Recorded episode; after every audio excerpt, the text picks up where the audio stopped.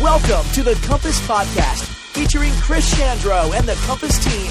We hope this message is just for you.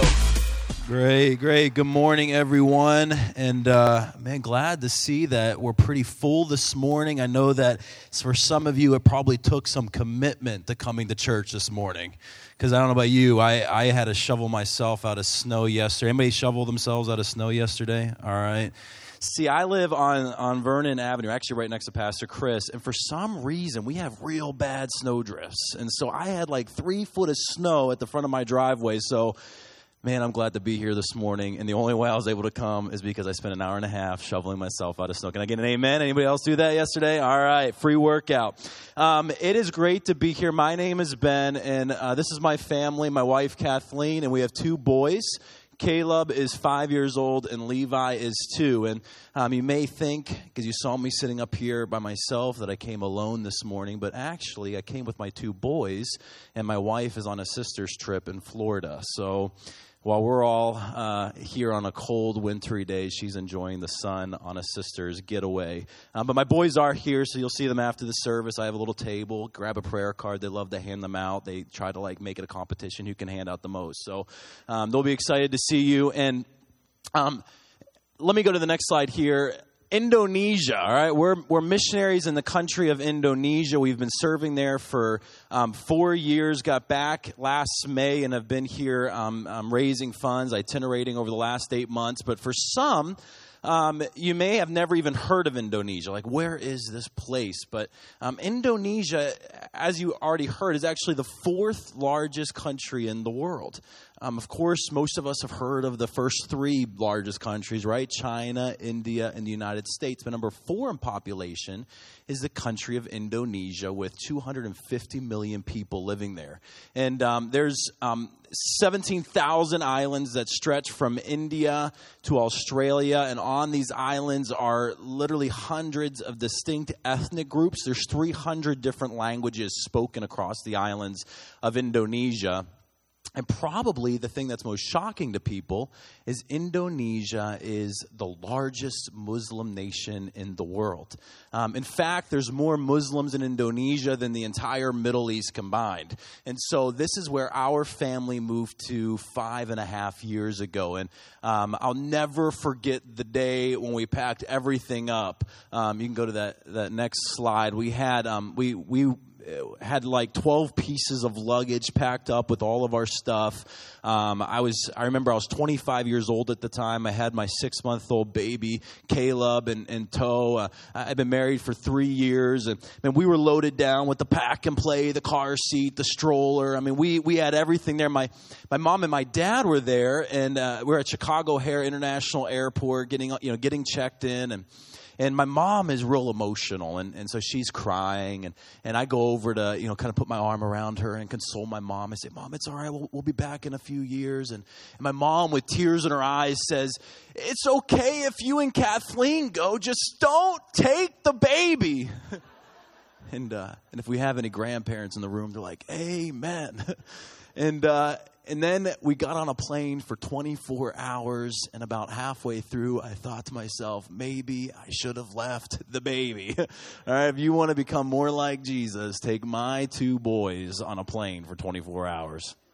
And, uh, and I'll never forget, right? We get to Indonesia, we, we show up in the capital, Jakarta, and we go through, we get all of our 12 pieces of luggage, and I had them on two different carts. I'm trying to push them through the airport. It's one o'clock in the morning, things are falling off, and I, I finally make it through customs immigration, go out the front doors of the airport, and, and when I, when I went outside, there were people everywhere. There's, uh, you know, 90% humidity. It was like uh, 95 degrees outside, and, and I couldn't understand a word anyone was saying. I couldn't read anything. And, and I remember in that moment feeling so overwhelmed, right? Like, like this was the moment, the, the climax. This was the, the, the, the beginning of an incredible journey. But it was in that moment where, where I, I was feeling overwhelmed that the voices of discouragement started to kind of seep in. And, and I began to question, eh, like, did we really make the right decision? Is this really what God has called us to do? And, and for, for probably six months, months this went on, and, and, and we're trying to go through the, you know, culture shock and, and trying to deal with being woken up by the mosque and our, you know, the chickens that live next door and cockroaches and scorpions and, you know, everything you would imagine living in a tropical country. And,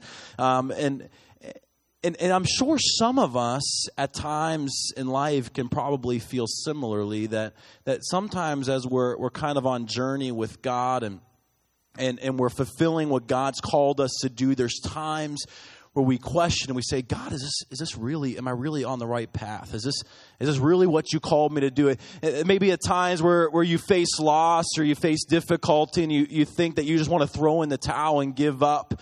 And, uh, and what I found over the last, you know, five years um, serving in missions is that it's crucial, it's, it's of utmost importance to constantly remind myself of my mission. Um, our mission, and I think we have a slide for this, our mission is all about why you're here. And um, I was thinking this morning that this is actually a really important point to consider as we move into 2019 because, because we, as we consider our mission, maybe for some of us, 2018 was a struggle. Maybe for some of us, it, it wasn't one of the best years we've had. Maybe we faced, uh, you know, some sort of difficulties in our families our marriages and um, at, at, our at college or, or whatever it is. And, and there's, there's times where in 2018 you, you got to the end of it and you said, can I, can can I even go on another moment? Can, can, can I even start again? And at the beginning of a new year, it's like we get this new momentum that says maybe just one more time we can give it a shot, right? Like maybe I'll, I'll just keep on going. And, and really, our mission, it's about why you're here. And you might, it might be easier to even consider as being more like a, like, what's the goal? Like, who do I want to become? What, what, what has God called me to do? And for us in Indonesia, and I believe for all of us, um, our mission is helping people move from where they are to where God wants them to go, who, where God wants them and how He wants them to become. And um, if you want to go to the scripture, I want to look just briefly here at Matthew chapter 28 um, 18 through 20. And if you're familiar with the passage, we know that these are the last words of Jesus. Um, Jesus was getting ready to ascend to heaven, and, and, and he was now handing over the mission to the disciples. And it says, And Jesus came and said to them, All authority in heaven and on earth has been given to me. Go therefore and make disciples of all nations, baptizing them in the name of the Father, the Son, and the Holy Spirit teaching them to observe all that I have commanded you, and behold, I am with you always, even to the end of the age.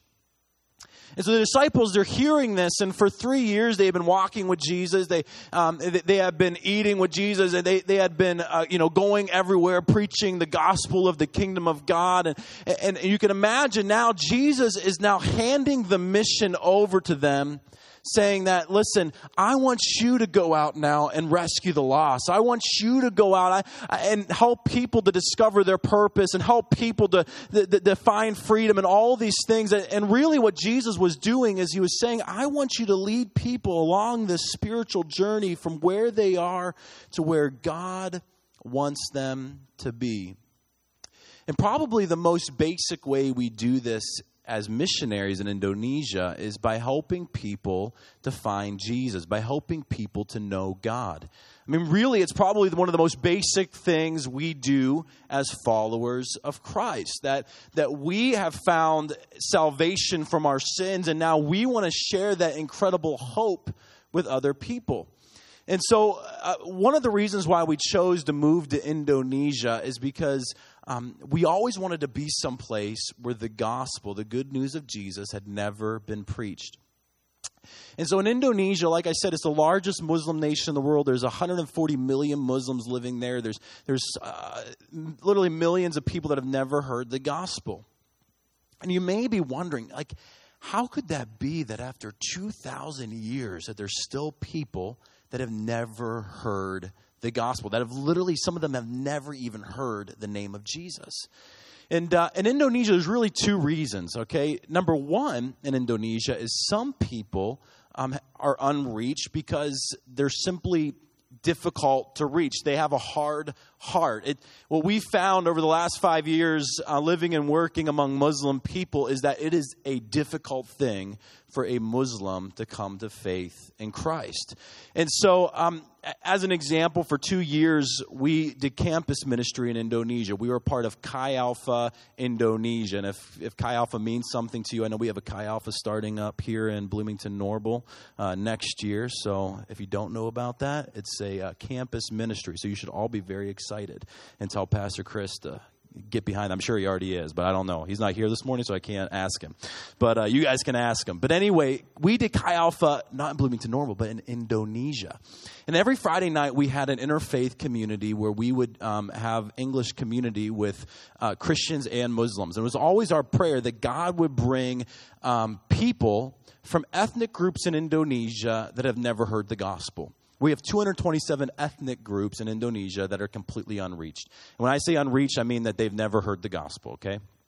And so one Friday night, um, we had a young man by the name of Philo. He was um, 18 years old, studying at a local university. He was a communications major.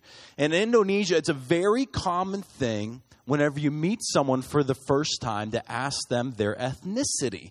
We literally ask them, What's your tribal group? Okay, literally in Indonesian, that's what you ask. And so Philo responded and he said, Well, I'm from the tribe of the Bugis. Okay, and, and when we heard that, our, our hearts began to stir that God had answered our prayer because what you, what you probably don't realize is that the Bugis people is a group of 5 million people on the island of Sulawesi in Indonesia. And less than 1% of the Bugis are followers of Jesus. And so when we heard that Philo showed up, it was like an answer to prayer that we began to believe and pray that maybe this could be the moment that a Bugis hears about Jesus and receives him as his Lord and Savior. And, and so he came that night and we quickly built a relationship with him. And, and shortly after that, uh, probably two months later, we asked Philo if he'd be interested in studying the scriptures with us. And to our surprise, he agreed. We began studying the Bible with Philo, going through Genesis and, and talking about the fall and going through the, you know, the, the Old Testament into the New until probably after two months of studying the scriptures, we got to Romans chapter 10. It says, whoever calls upon the name of the Lord shall be saved. And after two months, we asked Philo, Are you ready to follow Jesus? And Philo responded and said, No. All right, like you're ready for the you're ready for the big, you know, the, oh praise the Lord. He said, No. He said, I'm a Muslim. There's no way I could follow Jesus. And and kind of with a heart of a discouragement, okay? Uh, one of our teammates that was doing the Bible study, he, he said, I, okay, I don't know what else I can do. And he handed Philo off to another teammate. And then they did a Bible study for two months. And, and they got to that same point, Romans chapter 10. They asked him the, the, that question, are you ready to follow Jesus? And Philo responds and says, no. And, and, then, and then somebody else does a Bible study with him. And we would have teams from America come. 12 teams every summer would come from, from uh, young people in the U.S. and they would share with Philo the gospel. And this one went on for months, for over a year, for two years, until finally, after two and a half years, Philo, at one o'clock in the morning, sent out a text message and said, I've become overwhelmed with the enormity of my sin, and I don't know what to do about it. How many know that we know what to do about it? Amen. And so we quickly respond. We're so let's meet. Let's meet this morning. And so we got breakfast with Philo, and, and, and Philo sitting across the table from us with tears in his eyes, saying, "I don't know what to do with my sin." And we got to Romans chapter ten for probably the you know the hundredth time, and asked Philo, "Are you ready to follow Jesus?" And Philo responded and said, "Yes." And he gave his heart to Jesus. That's a good place for, for an applause. I don't know if we get excited about salvations here. Now, it's one thing in Indonesia for a Muslim young person to give their heart to Jesus, to follow Jesus, but man, it is a whole other thing when they get baptized. And uh, one of my favorite memories in Indonesia um, was doing a baptism service in our backyard. Okay, so um, what we had to do, it, it felt kind of like the underground church because there was a big sensitivity. We had eight students that wanted to get baptized, and and uh, and it was kind of secretive, and and so we had a group of about thirty of us that gathered in my backyard, and we got a big orange water tank, and uh, we cut the top off, and we began baptizing students. And uh, I'll never forget whenever Philo got baptized. Um, Philo was the last person in the lineup of eight people that got baptized. And when he got into the water, um, there was such emotion that began to ensue. And, and uh, I think we have, we have a picture of it if you want to go to that picture. Um, and whenever Philo, you know, he went into the waters of baptism, signifying his burial, that, that his old life had been, had, was gone. And when he came out of the water, you know, signifying his new life that he found in Jesus, it was like for a moment we could experience what, what the scriptures talk about that, that in heaven heaven rejoices, that the entire host of angels rejoice over one sinner that's brought to repentance. And, and in that moment, it was like just this spirit of rejoicing fell upon our 30 people that was congregated there and just such rejoicing, tears of, of happiness and joy because Philo had come to know Jesus and he had, he had, he was ready now to show the world of his changed life. Now, some people in Indonesia are like Philo that they are just difficult to reach. I mean, it takes it takes probably you know multiple people, dozens of you know gospel presentations for someone like Philo to come and follow Jesus. Now, others are unreached simply because they're difficult to get to. Um, whenever we were preparing uh, about five, six years ago to come to Indo- to move to Indonesia, my family, they would kind of joke with me and, and they would ask me, like, couldn't you have been a missionary in Chicago? Like, you know, go a little bit closer. Or, you know, or, or, they say, if you have to go overseas, like, couldn't you have been a missionary in the Bahamas or Jamaica or maybe Mexico? Like, why Indonesia? And I would jokingly respond and say, well, all the easy places have already been taken. Like, I've got to go someplace where the people have never, ever heard the gospel. And um, as a result of that, we have a commitment as a family. Every year, we try to take a mission trip. Now, I know that sounds kind of ironic. We're missionaries taking a mission trip. Um, but some places are just difficult to get to. And so, uh, two years ago, I took a trip to the Maluku Islands.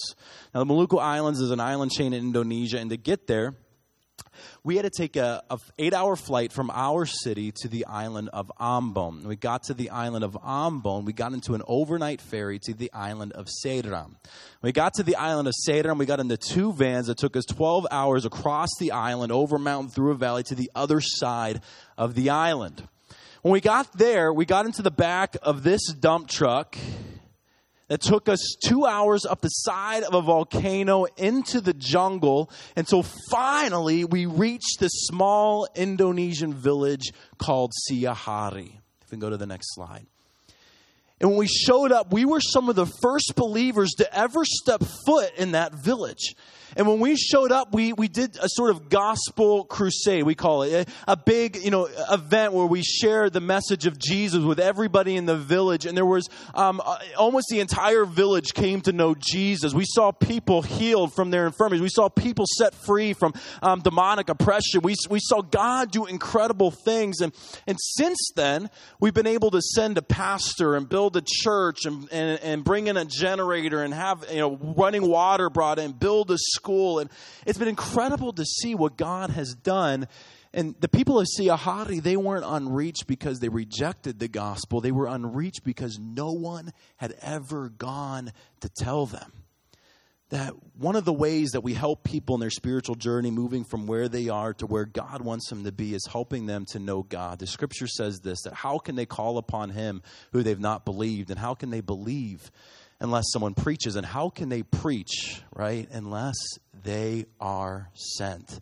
And so, um, as we consider this, I, I, you know, two, two things. In 2019, who's God asking you to share this incredible news of Jesus Christ with? The news that has saved your soul um, for an eternity apart from Him. And, and number two is to consider what are you going to do as Compass Church to launch laborers out all around the world. That, that as you send us to places like Indonesia and around the world, you're extending your hand to helping people to know God, not just here in Bloomington Normal, but all around the world.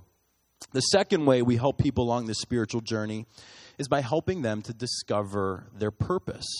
Um, I believe that one of the you know greatest things about a church is within a church, you, uh, the people, the congregation, each and every one of you ought to be discovering your purpose, the reason that you're created. I heard an announcement, I'm sure it's probably a, uh, something that happens weekly, talking about your next steps as a church. And, you know, those next steps are really designed, I'm sure, to help you discover what God has called you to do, discover areas where you can serve, discover areas where you can do outreach, discover areas where, um, you know, that, uh, of how you can make a difference in this world. And, and so for us, that's one of our passions as well, that, that we want to help people in Indonesia discover their purpose. And we believe the, the best way we can do that is through the local church. And so God put it on our hearts about three years ago to plant a church. And, um, and so we had, we had uh, served two years doing campus ministry, and then our mentors were launching us out to plant a church. And so about a year and a half ago, we made a big transition as a family, and we moved to a city called Bogor. Um, Bogor in 2015 was named one of the most intolerant Islamic cities in Indonesia. And, uh, and this is where God called our family to plant the church. Um, in fact, in our city, there's 750 mosques and less than 25 churches, a city of one and a half million people. And, um, and, and so we didn't know how we were going to start this church. We didn't know what we were going to do, where, but we thought it would be great if we could start a small group Bible study. We thought if we could gather 12, 15 people and do a, we called it a life group. If we could have, a, you know, 12 or 15 people begin studying the scriptures together, be a huge win. This could be our launch team for launching a church this year, all right, um, 2019. And so we began inviting people, gathering people, and, uh, and asking anybody to come. And finally, we had our first meeting, our first small group Bible study. It was a Sunday afternoon. It was at my house. And, uh, and that day, we didn't know who was going to show up. We had 60 people show up the Bible study. Okay, I mean we had people all over the house. We had them. They were in my kids' bedroom. They were in my bedroom. They were on our you know our front porch. They were in our living room. They were all over the house. That night we started five small groups. And, and I remember when everybody cleared out, everybody left. I turned to my wife and I said, "Honey, I think we accidentally planted a church." and so uh, it's been incredible what God's done. And from that group um, last January, we said anybody that wants to join us and being a part of our launch team could join our, we call it our dream team. And we have a group right now, if you want to go to the picture of our team, of 35 people that since January has been meeting every single week. And these are these are uh, teachers, these are um, businessmen, these are um, school principals. I mean, they, they, they have all sorts of different capacities out in, in the world in Indonesia. But what I tell them every week is that it's not my wife and I, it's not me and Kathleen that God is calling to plant a church, but it's you guys that God is calling to plant a church in Bogor that I believe is going to make an impact. That how many know that that it's not it's not just you know pastor chris and pastor terry and and and the other you know staff pastors here at the church that god is calling to to plant a church and or, or to, to, expand a church to go into the new building to make an impact here in the bloomington normal area but that god is calling each and every one of you to go out and to make a difference to discover your purpose and make an impact wherever you go. Amen? Amen? Amen Got one. Man, I like that front row. There we go. Yeah, you guys supposed to be my encouragement up here. I, I don't know if you know that's your job right here. You guys supposed to be giving me the amen, standing up. Woo! All right. Next, the next point is gonna be good. So you get ready. All right. And uh, so we help people along that spiritual journey, knowing God, discovering purpose, and I believe the greatest thing any of us can do with our lives is to make a difference. And really, the reason we're planting this church is because I believe the church is the hope of the world. That when we plant the church, that the church is going to make the greatest impact of pushing back the darkness of Islam in our city. And I remember whenever we were just surveying different cities in Indonesia, we, we were traveling around and we were praying, God, where do you want us to serve? Where do you want us to plant this church? And the city we ended up in, I remember we were prayer walking the city. We were praying over it, asking God just to stir our hearts and, and show us that this is where He wants us to serve. And, and, um, and as I shared earlier, it's, it's a very Islamic city. It, it, the, the enemy definitely has a stronghold there. And, and I remember one evening as we were praying, we sat down to eat. It was 5.30 at night. And, uh, and as we sat down, all of a sudden in the restaurant, the, the sound of the music of the restaurant went down. And, and then we heard this sound. If you want to play that.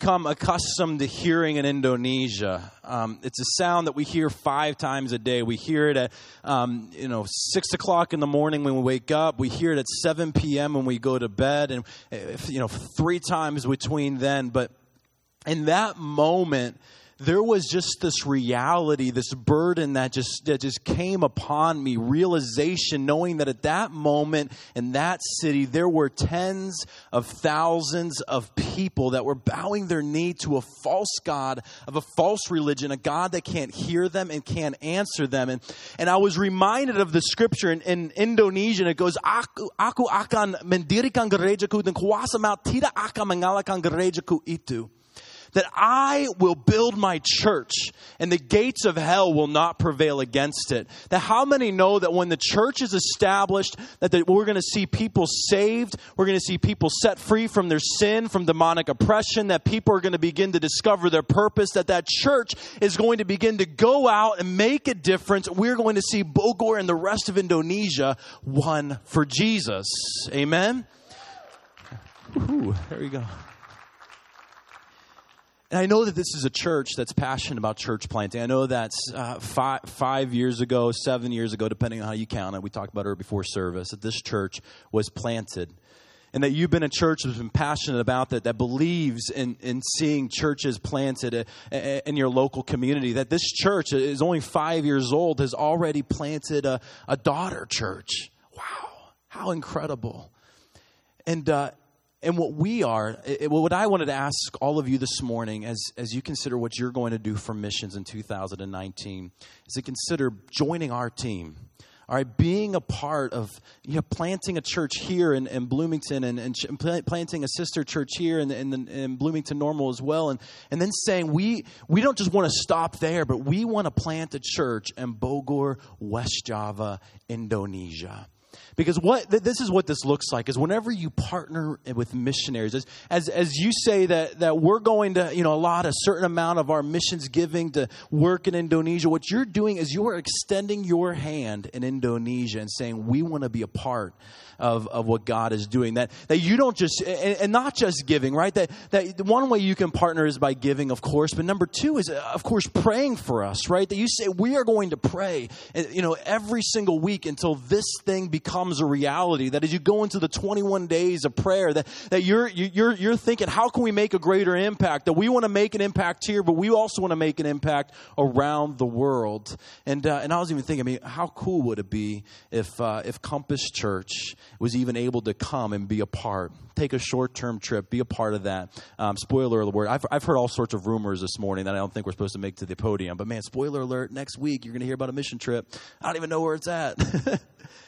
but being a part of missions and figuring out what God has called us to do in missions. And so this morning, as we consider our mission for 2019, what God's called us to do, let's all consider how we can be a part of helping people move from where they are to where God wants them to be by helping people to know God, discover their purpose, and to make a difference. Let's uh, pray together. God, we thank you, Lord. Um, that you, God, the incredible work that you're doing through Compass Church, Lord. I just pray, um, God, I pray for this new building project. I pray, God, that it would be done by March, Lord. I, I pray, God, that you would expedite that process with the contractors, with the volunteers, Lord, with the, the finances, with everything needed so they'd be able to enter that building this year and that they would begin to see almost like a, um, a relaunch of Compass Church, God, that you would just multiply this church, that you would, um, God, that you would use them, Lord, to help people people in their spiritual journey of helping them to know you, of helping them to discover their purpose, and that this would be a church, Lord, that would be a mission outpost here in Bloomington Normal to make a difference here and have their hand extended all the way around the world, Lord. I just pray blessing over them this morning. It's in Jesus' name I pray. Amen. Thank you for joining us at Compass. We hope you enjoyed this podcast. If you have any questions about Compass or this message, contact us at our website, www.compassbn.com.